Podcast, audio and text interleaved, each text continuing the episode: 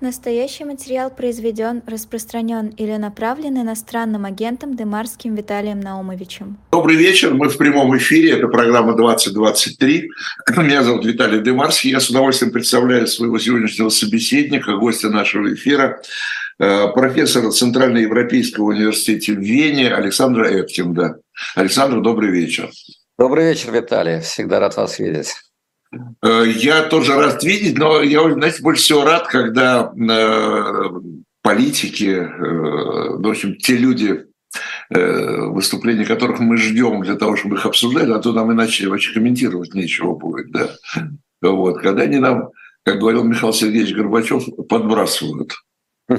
Вот. Здесь вот состоялось очередное заседание этого международного клуба «Валдай», на котором э, выступил Владимир Путин, и он, конечно, вот э, подбросил, что называется.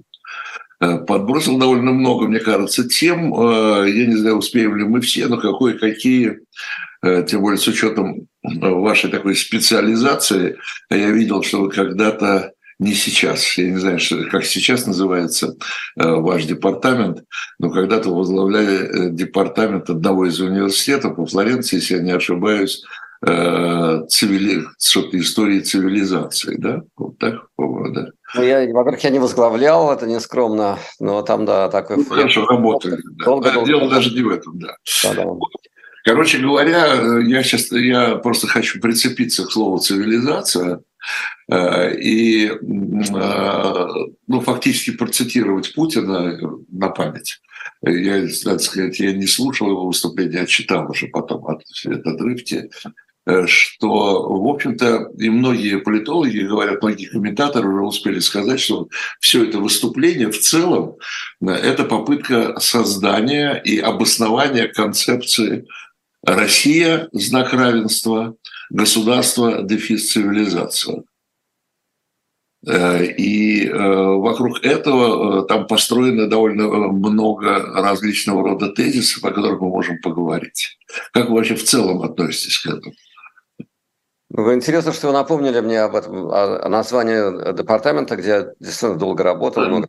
Я называлась, да, еще, ну, когда его а, а, образовали в 70-х годах прошлого века, вот э, это были, были французы, которые это делали во Флоренции, основали этот департамент, университет. Вот это по было, значит, из, э, департамент истории и цивилизации. А на моей памяти э, коллектив профессоров с моим участием дружно проголосовали за то, чтобы вот это слово цивилизацию убрать из названия, потому что... Вот этого я не знал. Историки, конечно, очень не любят ну, слово цивилизация. Но смысл как бы понятен совершенно. В Китае много говорят о Китае как цивилизации. Я уверен, что во многих африканских странах говорят э, примерно то же самое об о данной стране, как об особенной цивилизации. Это, да, действительно такое ну, историческое обоснование многополярного мира, о котором так любят говорить э, в Кремле и на Валдае, что мир не может, не будет, не может и не будет э, а, возглавлять Америка или там англосаксонская цивилизация, есть еще российская цивилизация, китайская цивилизация и, условно говоря, цивилизация Республики Чад. Да, и, и, да, но вот Путин говорит о равноправии всех цивилизаций. Да, вот, вот в этом равноправии действительно весь смысл этой идеи. И здесь речь идет не о культуре, значит, не об исторической памяти, и даже не о государстве. Потому что ну, страна, понятно, у страны есть культура, есть история, есть свое государство, будь то Россия или Республика Чад. Но здесь существует ли вот такая отдельная цивилизация, мы скорее привыкли думать, что но весь э, земной шар, весь наш глобус – это одна цивилизация, которая как-то развивается. Худо-бедно, скорее, значит, худо э, в наши времена, но развивается по, по некоторым общим ну, законам, что ли, или тенденциям, или объединена, объединена например, мировой торговлей и э, культурными обменами. И вот это все есть огромная, хотя все равно очень неравномерная цивилизация. Мне кажется, как бы просвещенный и довольно такой банальный, тривиальный взгляд на вещи он таков. Но те, кто против этого, они, конечно, не, не против участия мировой торговле. А на этом как бы вся вот это российское, российское государство и существует. На этом участие. Не, не против того, чтобы ну, заниматься, например, шпионажем или культурными обменами. Все это тоже очень важно для государства и страны. Но вот есть, да, существует такая устойчивая идея многих разных цивилизаций. Э, вы знаете, я, мне кажется, может быть, я ошибаюсь, что эта идея, в этой идее спрятана, э, ну, может быть, и не очень даже спрятана, да, такое э, такая претензия, даже сказал, претензия на какую-то, на особую роль, э, собственно говоря, России, на особые условия для России. Да? Мы не хотим общих правил игры. Да? Он, э, Путин в этой речи довольно резко отбросил, да, вот те правила игры, которые... Какие правила? Почему, они, почему нам диктует кто-то правила? Да? Э, никто нам не диктует, эти правила, они выработаны да, совместными какими-то усилиями. Вот нам не надо диктовать эти правила, мы со своими правилами, но примите нас.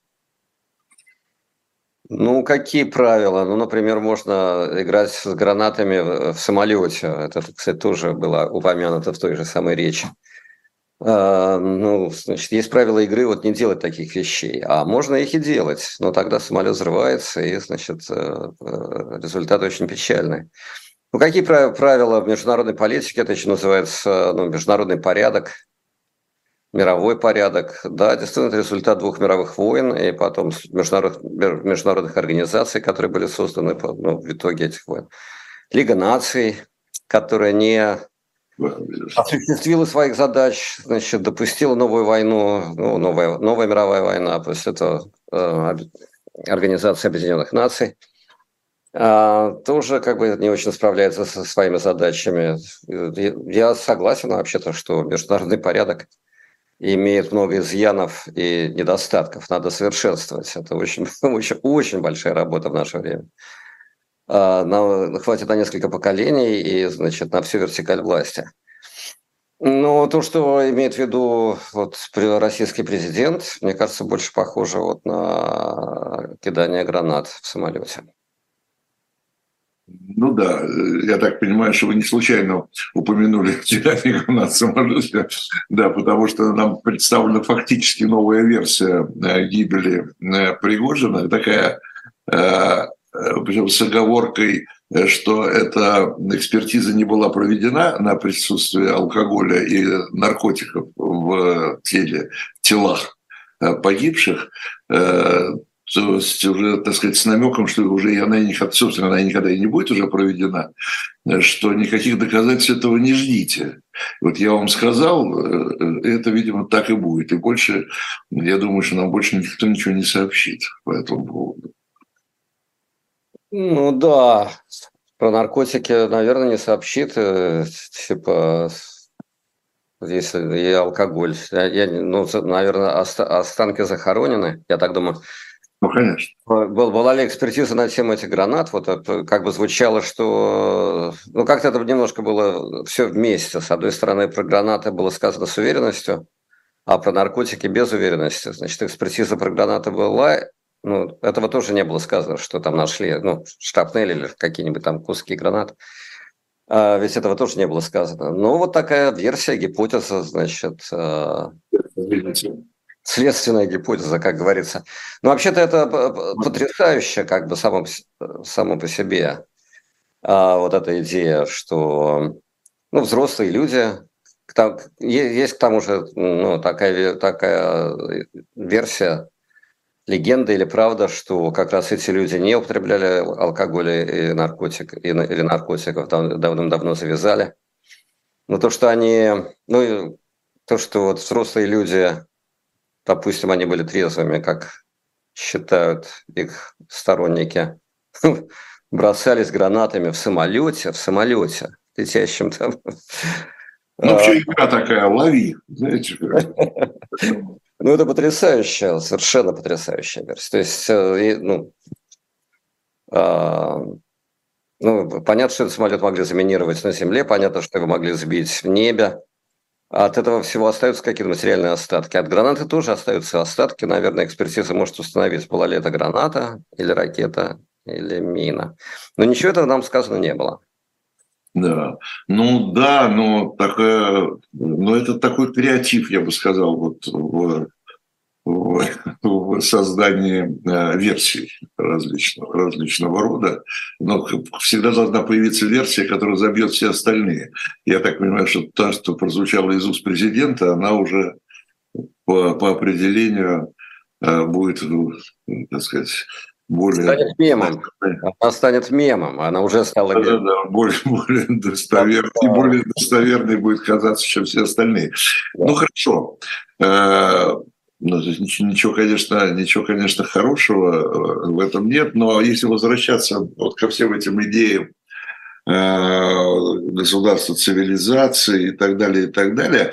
Я не знаю, случайно это или нет, э, незадолго до этого выступления Валдая появилась статья Владислава Суркова, тоже человек креативного, э, который э, много что там придумал в своей жизни, в том числе э, и для президента. Да, и что-то использовал, что-то не использовалось, но всякого рода идеи от самых завиральных до вполне таких практических, я бы сказал, и, реализованных, там, типа я помню те меры, которые принимались после Беслана, там, когда э, и так далее и тому подобное, так, чисто такие политические меры, вот, они, в общем-то, они на слуху, поэтому это всегда вызывает интерес его, э, вот этот его креатив Сурковский. Так вот, новый креатив значит, заключается в том, что мы отбрасываем теорию евразийства уже теперь, Э, и вот это появление, э, ждем появления глобального севера. Причем, значит, это вместо коллективного Запада появляется глобальный север в составе Европы, Америки и России. То есть это заявка на, какую-то новую конфигурацию, новые взаимоотношения России с Западом. Вот что это? И как это сообразуется с тем, что наговорил нам Путин в отношении того, ну, в отношении государства цивилизации. Но у него все-таки, когда он говорил об альтернативах, э, вот этому диктату западному и так далее, он все-таки больше как-то обращался к глобальному югу, чем к глобальному северу. Да, я думаю, что это, да, это, как вы точно сказали, креатив. Я бы еще добавил, это такая креативная импровизация. Я, я думаю, за этим мало, мало, ну, мало, мало что стоит. А, ну, да, в таком творческом состоянии сознания вот можно придумать э, новый союз а, между Европой, Америкой и Россией. И именно в тот момент, когда э, между этими странами ну, так, существует конфликт уже ну, больше, много больше года. Конфликт беспрецедентный э, в отношениях между этими странами. Америка с э, Россией никогда не, никогда не воевала, они всегда были союзниками. Но теперь идет, ну, некоторые считают это прокси-войной в Украине, я, я так не считаю, но участие в Америке, а, участие Америки и американского оружия а, там довольно большое. А, американского оружия, направленного против российских солдат. И вот в этот момент, да, такой тройственный союз, против кого он будет направлен? Ну, если разворачивать эту импровизацию, естественно, против Китая. Значит, Китай, как такой вождь глобального юга со своим там новым шелковым путем, значит, Китай, который доминирует в Африке и в Азии, а какую там позицию займет Япония и Индия, мы, естественно, не, не, от Суркова не, не, не, не, не узнаем. Но я думаю, да, конфигурация такая, что поскольку эм, ну, всем известны э, напряженные отношения между Китаем и Америкой, мечта состоит в том, чтобы ну, отвлечь, отвлечь Америку от Украины и переключить ее на Тайвань и, и на значит, Китайскую Народную Республику. Но Америка пока что не очень переключается, так сказать, по разным причинам. С одной стороны, как бы она реально заинтересована в европейских, или в частности в украинских делах. С другой стороны, там назревает э, внутренний кризис, о котором мы еще, о масштабах которого, я думаю, мы еще с вами, нам, нам придется разговаривать. Пока что еще только можно... Вы имеете в виду э, внутриамериканский кризис? Внутриамерикан, да, внутриамериканский кризис. А, да, ну вот в этой ситуации, ну, значит, какой-то креатив, какой-то что-то такое, значит, э, под, Сурков э, подбрасывает кому-то. Мы не знаем, кому он подбрасывает. В таких случаях, мне кажется, сначала пишут ну, докладные записки конфиденциальные, значит, какие-то рабочие документы. Так, а потом, если они отвергнуты, э, что-то с этим текстом надо сделать, и вот его отдают в печать. Вот моя гипотеза о происхождении этого текста примерно такая. Да. Но это, здесь интересно, но это заявка все-таки, вот эта заявка на э, как бы переориентацию э, дружбы в множественном числе, да, э, все-таки мы должны быть вместе. Там еще, кстати говоря, в этой концепции э, Суркова присутствует еще один элемент – он подчеркивает э, расовое однообразие глобального севера. Ну, что, что, это, что, что типа белые люди, да, да, то есть такой, ну, можно это и расценить как расизм определенный. Да? Это можно расценить как расизм, и я уверен, что э, есть множество людей, которые считают, расценивают это именно как расизм. Но я, я дав, давно говорю о том, что, что такое вот новая российская идеология. Это идеология крайне правая. Идеология американских крайних, крайне правых, европейских крайне правых. Э, Кремль не просто поддерживает крайне правых во, во всем мире, финансово там и, и, и разными другими путями, способами. Он разделяет их э, ну, глубинное убеждение. И расизм ну или, например, антифеминизм или гомофобия и ненависть к любым разговорам о равенстве и неравенстве. Да, все это составная часть этой крайне правой идеологии. Но вы знаете, что любопытно, мне, мне кажется, все-таки вот наблюдая за всем, что происходит в этом идеологическом оформлении да, путинского режима, э, это то, что, это то, что как-то не стесняясь уже говорят об этом. Не стесняясь э, говорят, а вот не стесняясь, фактически такие российские лозунги, да, или российские тезисы выдвигаются, не стесняясь, э, такие очень э, предлагают очень легко просматриваемые параллели там, с 30-ми годами в Германии. Да? Да, эти люди уже ну, Идет хотя, хотя идет борьба с э, это, под названием денацификация, да, вот это слово, но при этом, э, пожалуйста, вот смотрите, да, мы действуем точно так же, как. Идет война, и, конечно, да, вот то, чего стеснялись раньше, войны много, дурных сторон просто очень много дурных сторон, но есть вот несколько положительных, что ли. Вот то, то что люди перестают стесняться выражения своих там чувств и мыслей. Я думаю, что это как бы хорошо, то есть э, хорошо для понимания, для, так сказать, для коммуникации. Да, эти люди совершенно перестали стесняться. Стесняться собственных э, чувств, собственных идей, а, а, а, а, то, то, что называется на Западе политическая корректность. Вообще-то для, например, советской традиции это была очень важная часть там, риторики, риторики, ну, вообще того, как, как люди говорили, как говорили политические лидеры, как, э, значит, говорили там они между собой или по телевидению, или как журналисты. Вот это была такая система самоограничений, внутренней цензуры, и внешней тоже. Ну и все эти 30 лет вот это было, значит, э, был, был процесс освобождения от этих стеснений, вот от этой внутренней, от внутреннего страха по поводу выражения собственных чувств. А, да, эти люди перестали стесняться. Теперь вот этот пацанский язык, на котором они раньше думали, но пытались говорить, ну, примерно так, как было написано в Большой советской энциклопедии. А думали они, естественно, по-пацански. Но этот процесс перевода, он довольно затратный. Многое, многое там теряется. А теперь он как бы оказался ненужным. И последний э, шаг, последний гвоздь, живой гвоздь вот в этом деле был забит э, ну, именно войной.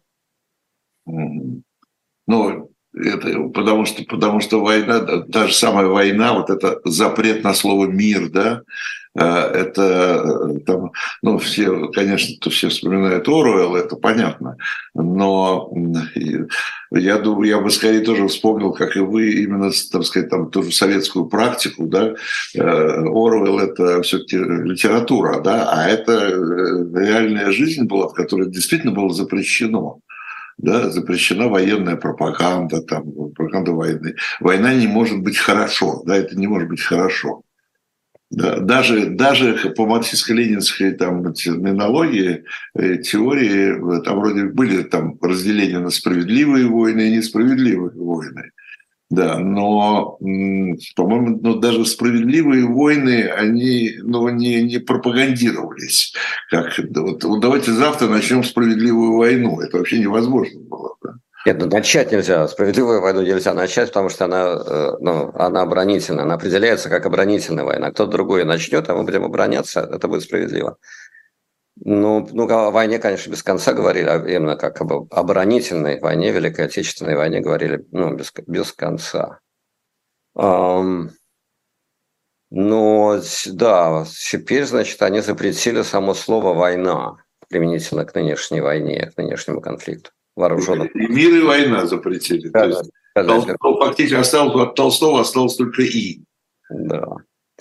Да, но это как бы такие точечные интересные. Но это как бы вот этот, этот запрет, я думаю, что российский президент, да, он подчинялся этому правилу, им же и введенному, и не употреблял слово «война», он говорил как-то иначе, там, специальная военная операция или СВО и так дальше.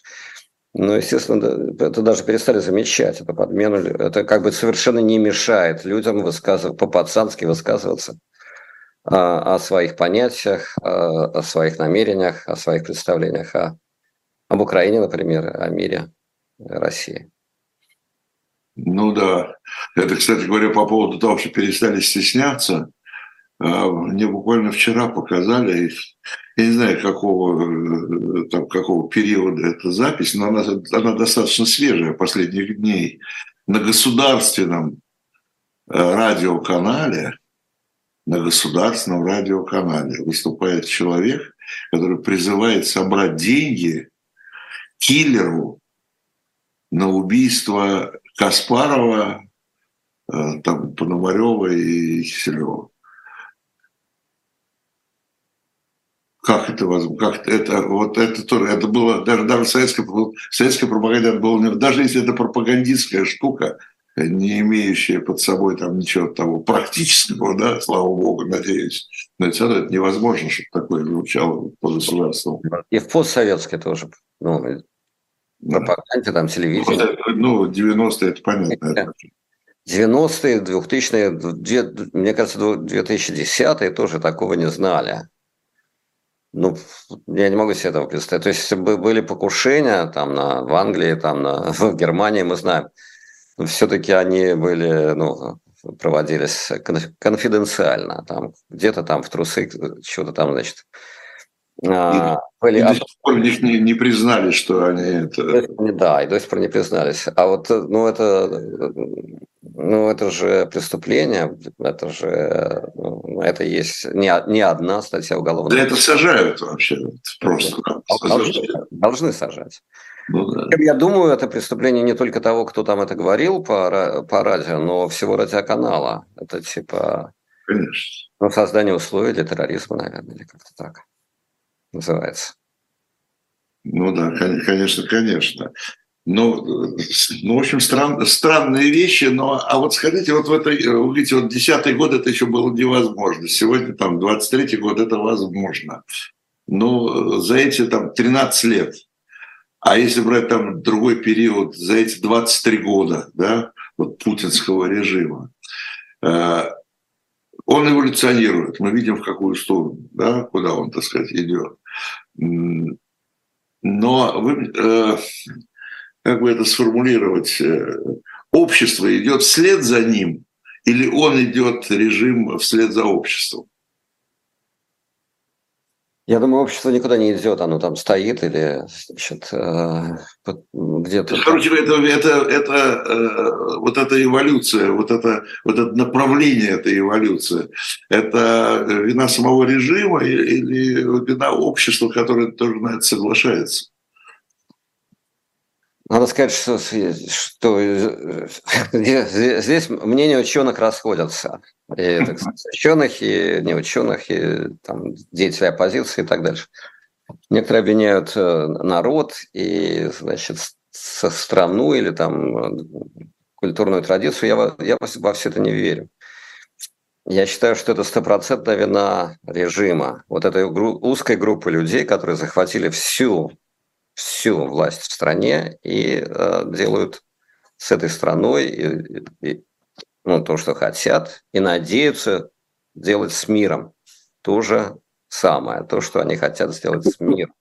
Об этом э, вел разговор российский президент, э, говоря об изменении международного порядка, значит, что там вот нас, нас не устраивают нынешние правила игры, мы установим новые правила игры.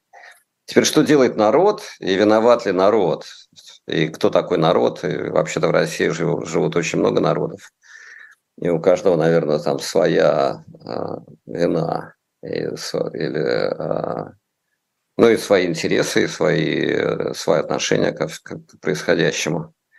Ну да, все эти народы сожалению, позволяют этой власти делать то, что она делает. И с этим связано... Это, это какая-то другая вина. Она действительно огромна, но она совершенно другая, чем вина... А, но она, она вторична как бы, да? Она, ну, я бы не сказал, что она вторична, она просто другая. За, не, а за нее не, это такая вина, за, за которую не судят. Вот за, за, есть преступления, за которые судят. А есть проявление слабости, безответственности, там, э, не знаю, как еще сказать, э, они могут вести тоже к очень дурным последствиям, к ужасным. Но обычно за них не судят, ну, там судят за халатность, но за слабость, тем более за слабость когда вот этот гигантский коллектив, там 100 с лишним миллионов человек проявляет вот эту ужасную слабость, ну, назовем это апатией назовем это безразличием, назовем это, ну, еще как-то. Э, это беда, да, это беда. Вин, это вина, да, это вина, но это совсем другая вина, чем очень конкретная преступная вина тех людей, которые сюда привели страну. Но смотрите, э, это вина, за которую тот же Запад э, сейчас наказывает. Да, и это интересно, что это происходит в таких э, формах, потому что, например, холодная война была устроена совсем иначе. То есть, э, ну, холодная война, долгий период времени, ну, условно говоря, значит, с 49 -го года, например, по а, ну, какой, по 90, по 86 может быть, или по, 8, по 91 год, а, когда Советский Союз вместе с союзными ну, державами, включая, кстати, и Китай во многих, ну, почти все, все это время, а, был в состоянии холодной войны со всем западным миром. Вот весь, весь западный мир, то есть шла гонка вооружений, значит, летали там ядерные бомбардировщики, там все вот это было, висело на волоске. Но, тем не менее, сработало, то есть э, мир не взорвали. Э, планета уцелела, пережила холодную войну. Это было, это можно сказать, можно считать достижением. И вот западная часть этой холодной войны, западная страна, э, была устроена так, устроила сама себя так, что во всем обвиняли э, кремлевский режим, коммунистическое руководство, Политбюро и Центральный комитет, советское правительство. А советский народ считали скорее союзником. Или жертвой. Да, и жертвой, да, жертвой, несомненно. Значит, но тем не менее в нем э, сильно несогласие, в нем велика там всякие культурные ценности, традиции и прочее. Э, за ним признавались э, и даже поддерживались, даже, можно сказать, пропагандировались. И напрямую Запад налаживал отношения с оппозицией внутри страны, с диссидентским движением, ну и так дальше. А Запад занимался тем, что называлось тогда народной дипломатией, то есть пытался установить отношения ну, с разными социальными группами, кругами внутри страны. И надо сказать, что это тоже сработало. То есть западные державы победили в холодной войне. Может быть, благодаря вот такой тонкой стратегии. Во всем обвинялся Кремль и зависимые от него органы власти – а советский народ чувствовал себя, ну, как бы вне вот этой ну, войны. То есть он, он, конечно, был жертвой, он страдал там от всего на свете, в частности, от, от недоедания, например, или от нищеты. Но эм, такой ну, нагнетание ненависти к народу как таковому годы Холодной войны не было. Было нечто противоположное. Значит, а сейчас мы, да, видим, как э, вот тот механизм, помогший Западу победить в холодной войне, сменился на какой-то другой, новый механизм. Вот это тоже, это тоже креатив, который связан вот именно с этой данной войной. Когда, да, значит, ну, естественно, Путин и его компания обвиняются ну, это понятно в агрессии, в неверных или там пагубных решениях и во многом другом.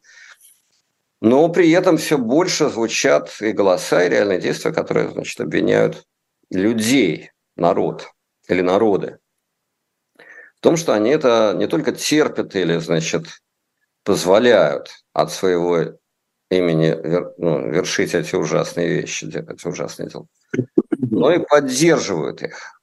Э, с энтузиазмом там, или с одобрением, или еще как-то. Значит, откуда вот берется эта новая конструкция?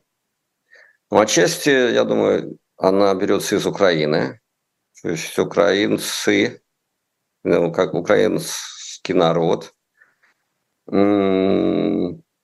который подвергается ну, бессмысленной агрессии, новым атакам каждый день. Там вчера вот убили 50 э, совершенно не но, ну, как бы это, да, да, ну, вчера это вот было особенно ужасно. Надо сказать, позавчера, и, ну, практически каждый день на фронте там или в тылу гибнут прямо сотни людей, некоторые дни тысячи людей э, гибнут. И да, и в ответ на это, да, украинцы, естественно, ненавидят, ненавидят всех русских солдат, всех русских офицеров, всех их родственников, этих людей, значит, э, в ответ на э, убийство, в ответ на изнасилование, в ответ на мародерство, ну, в ответ на многое-многое-многое, что а, украинцы видят своими глазами. И пропаганда у них действует от, отменно. Пропаганда, значит, или ну, распространение их взглядов, украинских взглядов, ценностей и идей на Западе. А, эффективность их работы с западными аудиториями а, вообще невероятно. То есть откуда там они так быстро всему научились, я как бы читая Э, речи Зеленского или, например, э, твиты подалека. Да, это блестящие образцы ну, э, военной и дипломатической риторики. А, по-английски там или по-французски, ну и так дальше, в зависимости от обстоятельств. А, ну вот, так что, да, но, конечно, это недостаточно. Есть еще многие, много других факторов. Например, ну, немалый фактор тот, что вот в все десятилетия Холодной войны советский народ был надежно ну, заперт в своих в границах Советского Союза, никуда ему было не деться, он там страдал как жертва, или он там нес великую культурную традицию с собой через, через столетия – но никуда он не мог мигрировать, ну, кроме некоторых этнических групп, или э, не мог э, ну или не мог э, представить угрозу для безопасности стран, которых, которые там граничили э, Советским Союзом, ну и так дальше. Сейчас много изменилось вот в этом плане. То есть миграция, э, значит, бегство капиталов, олигархи, которые гнездятся по всему там Средиземноморскому побережью, ну или, или по британским по, по, британским, по, по, по британским островам, ну и так дальше. То есть они как бы непосредственно, э, западные люди видят этих людей как бы как, э, ну, как вмешательство в их жизнь. Поскольку они теперь, раньше они, эти люди были связаны обычно с деньгами, немеренными деньгами, ну, в Англии, например, олигархи, или с, ну, или с очень желанными деньгами где-нибудь в Турции или, на, или в Греции на побережье. А, а эти люди, эти русские, значит, мигранты, релаканты, как сейчас их называют, туристы, как их называли раньше, или, э, ну, а, они несли выгоду и приветствовались, естественно, по всей Европе и в других местах, в Индии, в Америке. Но сейчас они, эти люди, релаканты, напрямую связаны с войной. Они представляют из себя угрозу чем больше у них возможностей, например, если у них есть возможность водить там, автомобиль по европейским дорогам, это тоже стало восприниматься как непосредственная угроза. Ну и, естественно, эти э, страны, их э, организации. Может быть, все дело в том, что э, советский народ действительно воспринимался как народ-жертва, который ничего не мог сделать, который ничего не знал, который сидел за этим железным занавесом, да, и там э, и мы и не знали мы, ну мы имею в виду Запад, да, в данном случае, что он там думает, за он эту холодную войну или против холодной войны. Но сейчас страна раскрылась, да, мы вас, опять же, приняли в семью народов, да, приезжайте где-то без виз, где-то с визами, но все равно визы всем давали, свободный проезд. Чего вы сейчас-то за войну? Как же, как же вы себе позволяете? Я так думаю, что это примерная логика рассуждений логика, логика еще, тут есть еще одна логика или еще один уровень этой логики.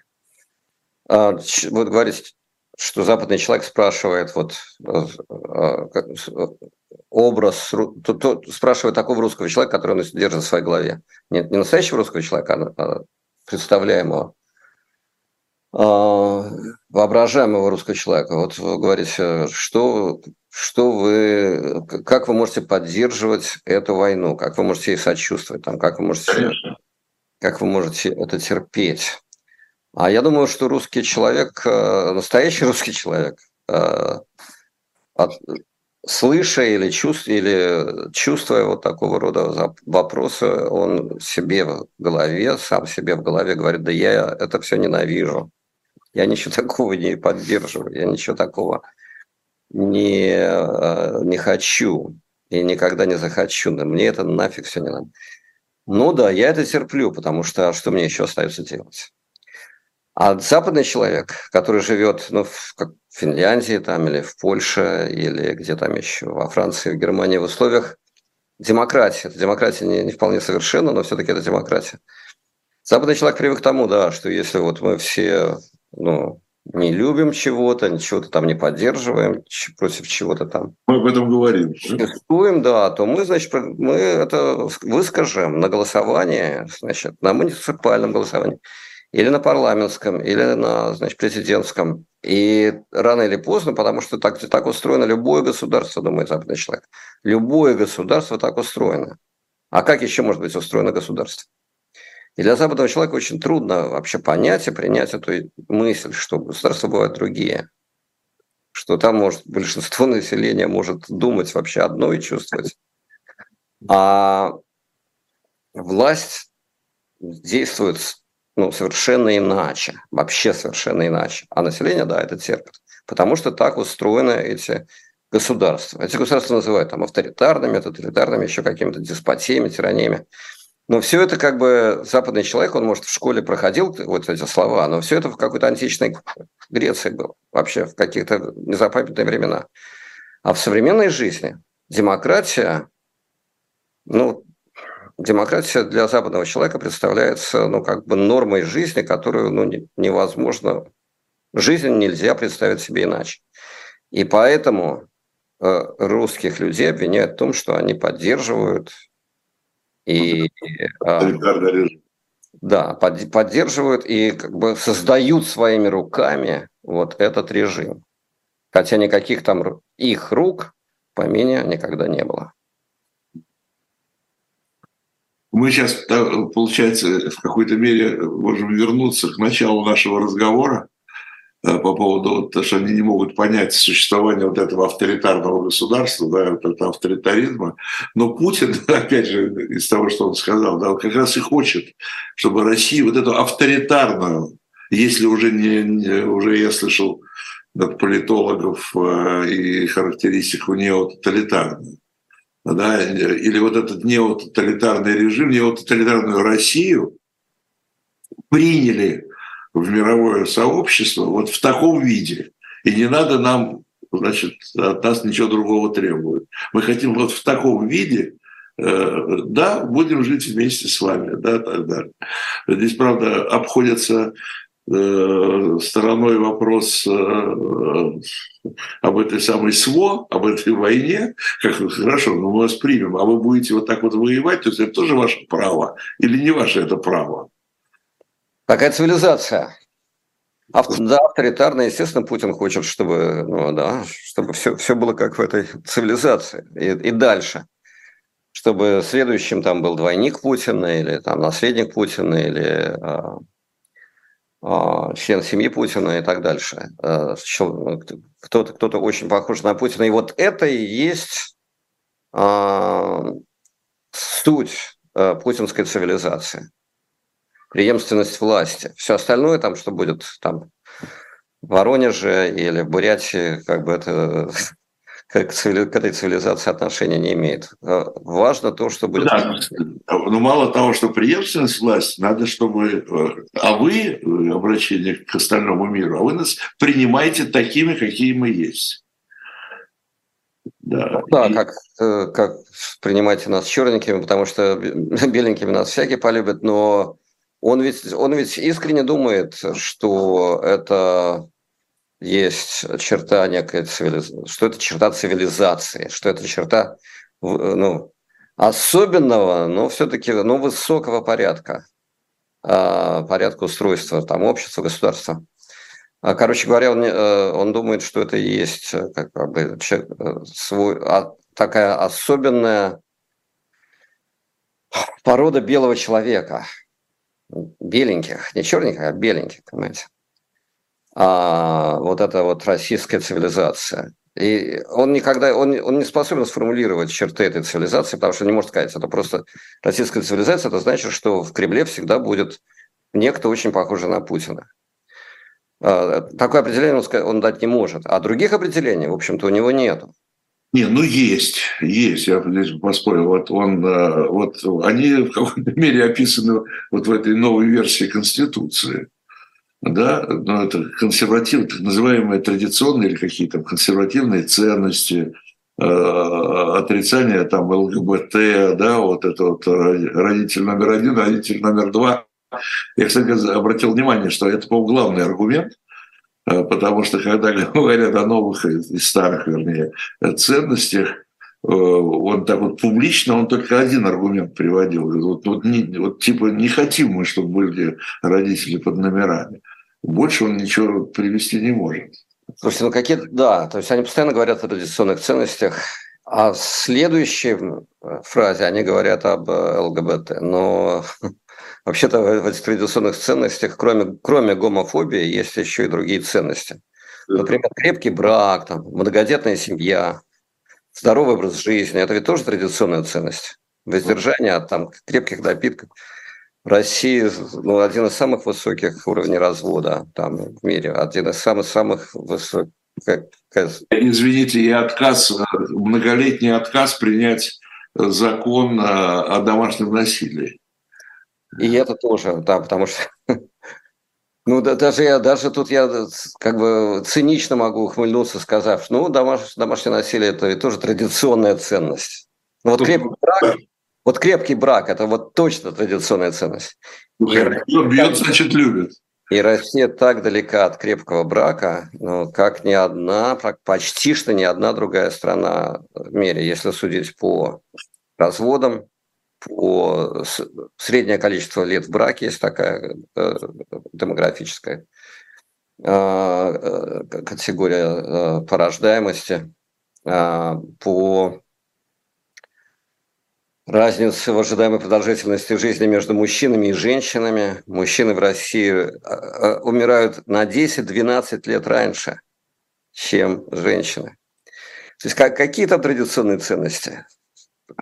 Мы, мы знаем там э, алкоголизм, мы знаем, значит, лидирующую роль России по количеству суицидов, по э, разного рода травмам на производстве или на дорогах. В общем, куда, ну, куда, куда ни посмотри. Э, Традиционная да, ценность. Да, это все идет вопреки традиционным ценностям.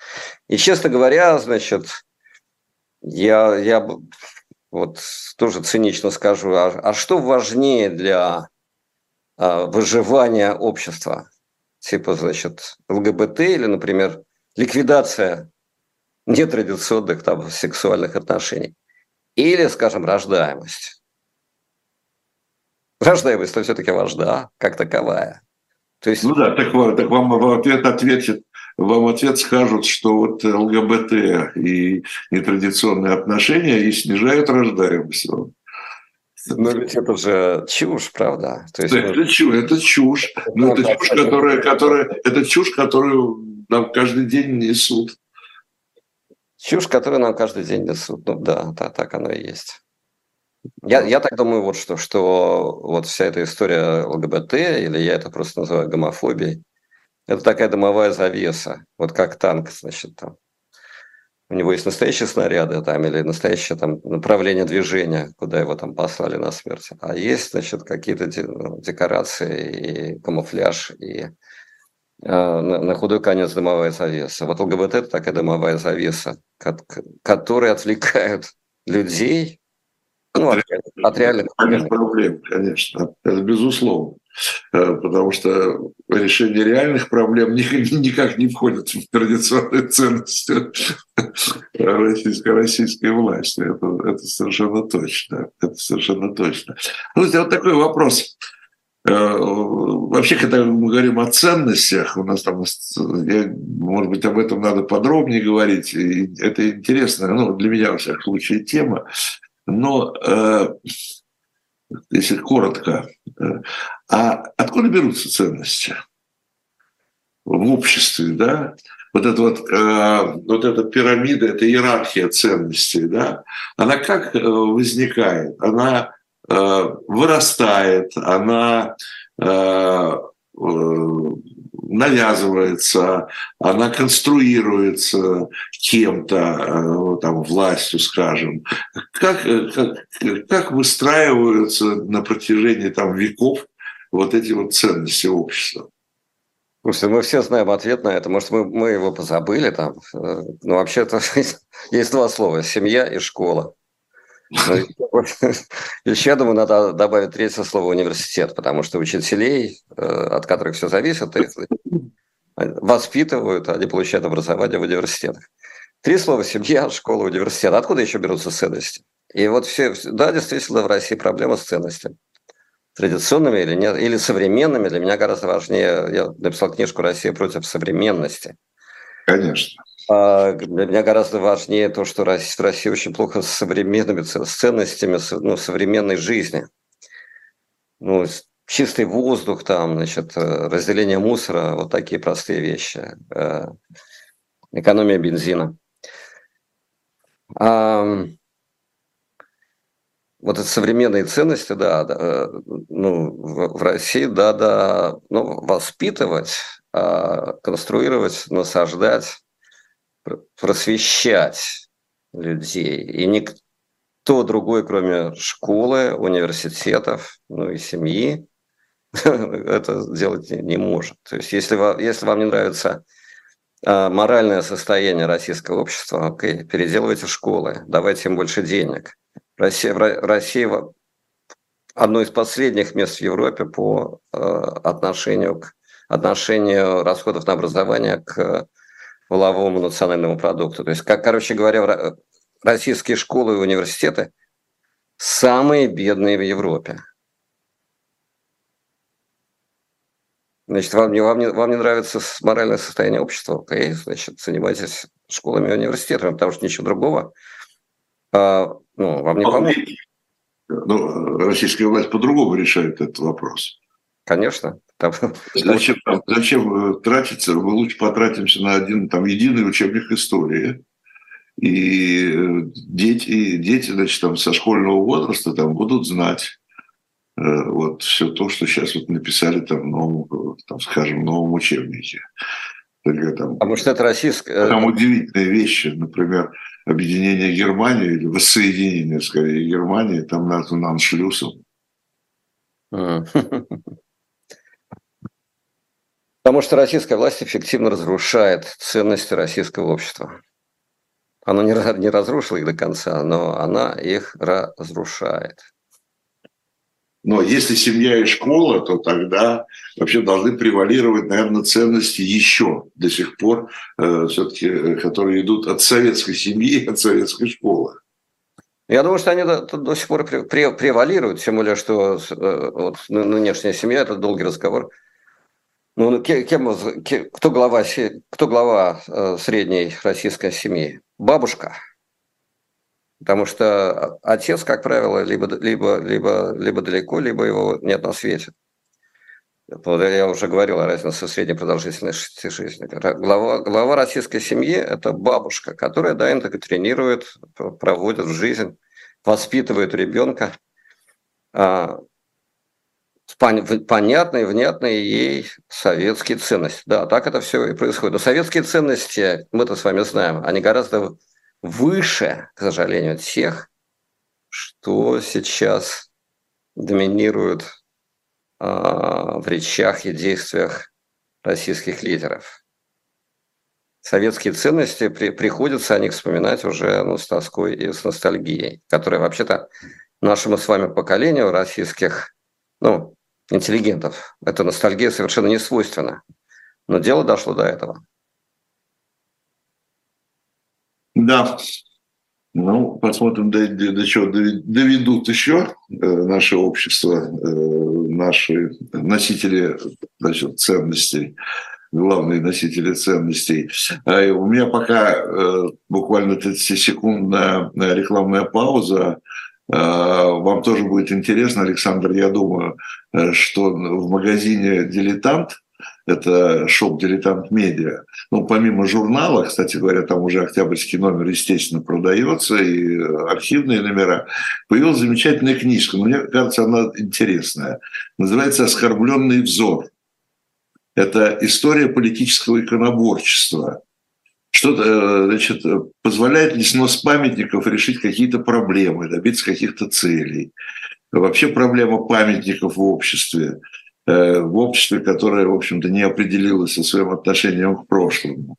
Э, какие существуют политические знаки помимо памятников? Почему борьба с идолами вызывает так много споров? В общем, довольно любопытная, мне кажется, книжка. Вот она появилась сейчас, и меня просили, и я это с удовольствием делаю, вам, уважаемые наши слушатели и зрители, значит, донести эту информацию Э, что я, значит, соответственно, и делаю. Ну и еще раз, конечно, подчеркну, что не забудьте вместе с книжкой журнал «Дилетант» тоже э, приобрести. Э, ну вот наш оскорбленный взор. Спасибо вам большое. Я говорю спасибо Александру Эткинду, профессору Центральноевропейского университета в Вене, за этот разговор. Он такой, может быть, не очень конкретный, но это все те проблемы, которые нужно осмысливать и с которыми сталкиваемся каждый день. Э, которые нам иногда навязывают, иногда мы сами себе их создаем. Э, и будем и дальше это обсуждать.